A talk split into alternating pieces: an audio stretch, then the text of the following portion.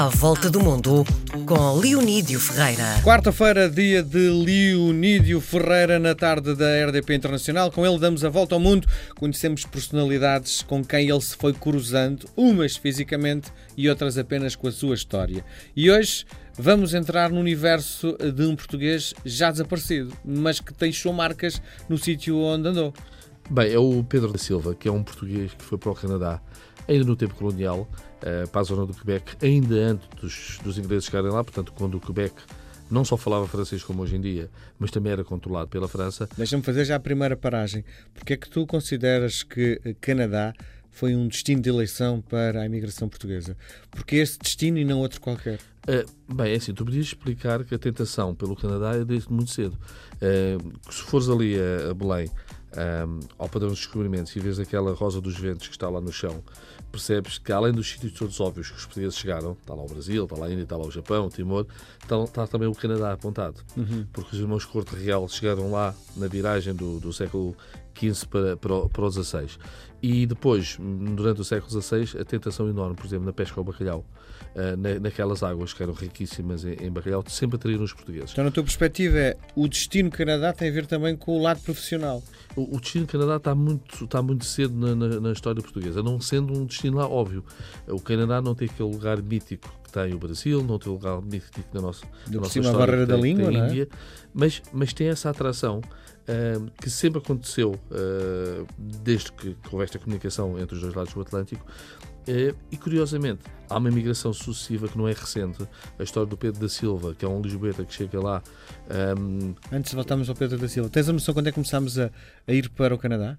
Repara, se este Pedro da Silva, que é um lisboeta, está lá no século XVII, Nossa. se eu te falei dos Corte Real chegarem lá do século XV para o XVI e da pesca ao bacalhau andar lá no século XVI e XVII, portanto há 500 anos que há portugueses a chegar ao, ao, Canadá. Ao, ao Canadá.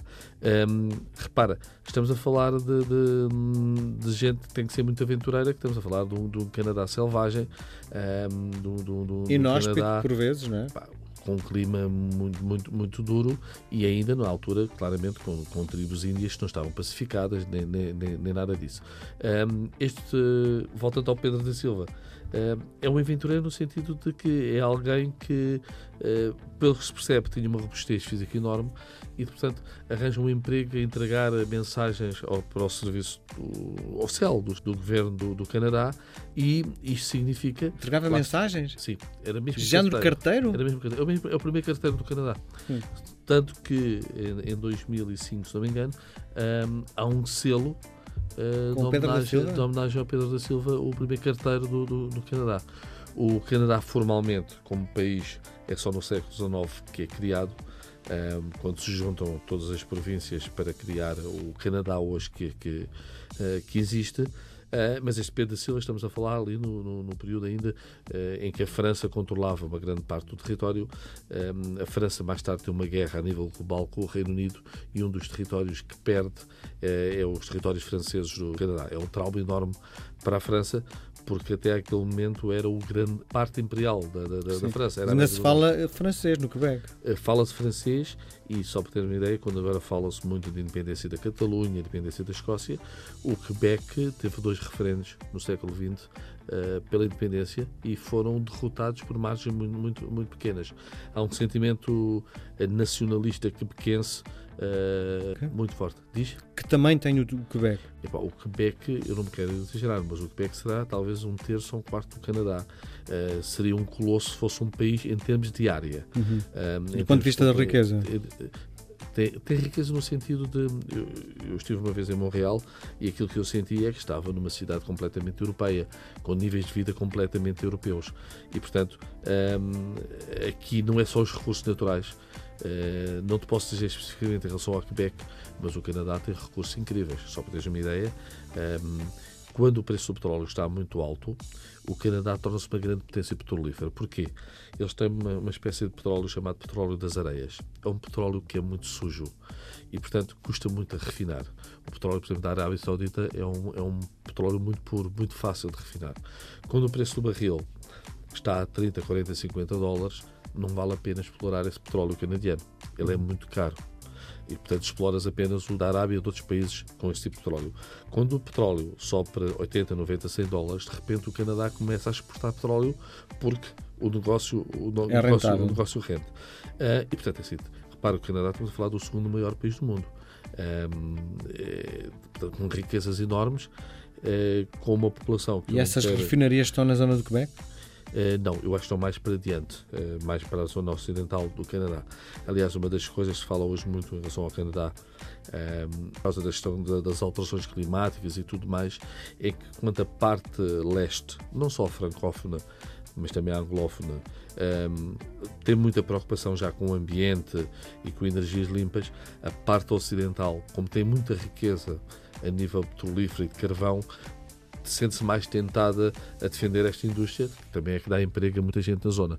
Portanto, o, o Canadá aqui está um bocadinho dividido entre um, um, leste mais, mais já com preocupações que nós partilhamos na Europa e um, um oeste que, que se sente mais tentado por estas riquezas e, portanto, onde as alterações climáticas uh, não são ainda a, a, maior preocupação. Também estás a falar de um país frio, onde se sente ainda pouco o efeito da, da, das alterações e do, do, chamado aquecimento global. Imagina o Pedro da Silva a, a fazer a distribuição do seu correio em, com intempérie, com mau tempo, não é? Aquilo que eu, que eu li sobre o Pedro da Silva era que tanto ia de carroça como ia de barco, de cavalo, era o que fosse preciso.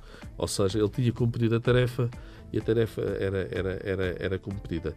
É um bom antepassado dos portugueses no Canadá. Uh, há imensos exemplos e ainda agora surgiu uma notícia curiosa que um, um site gastronómico que é o Yelp, o site canadiano, pediu aos seus seguidores para dizerem qual era o melhor restaurante uh, do Canadá. E surpresa, surpresa, aparece uma churrasqueira portuguesa uh, no, no, no, Quebec. Hum. Uh, se não me engano, La, La Puy Mouillé, espero ter dito bem, uh, Galinha Molhada. Aqui isto é uma brincadeira também. É de um português uh, de Arcos Valdevez, uh, Tony Reis, que aprendeu com um tio que também tem um restaurante de, de, de, de frango assado no Canadá e que diz que o segredo é, é, o, é o molho, é o picante certo que ele põe no, no, molho, porque, como ele diz, eh, desvalorizando um bocadinho o que faz, eh, qualquer um sabe grelhar um, um, um frango. Não é, é verdade. verdade, nós sabemos que não é verdade, hum. mas que o truque é, é, o molho picante. É muito curioso, o Canadá tem uma política de imigração uh, muito simpática, uh, mas com regras.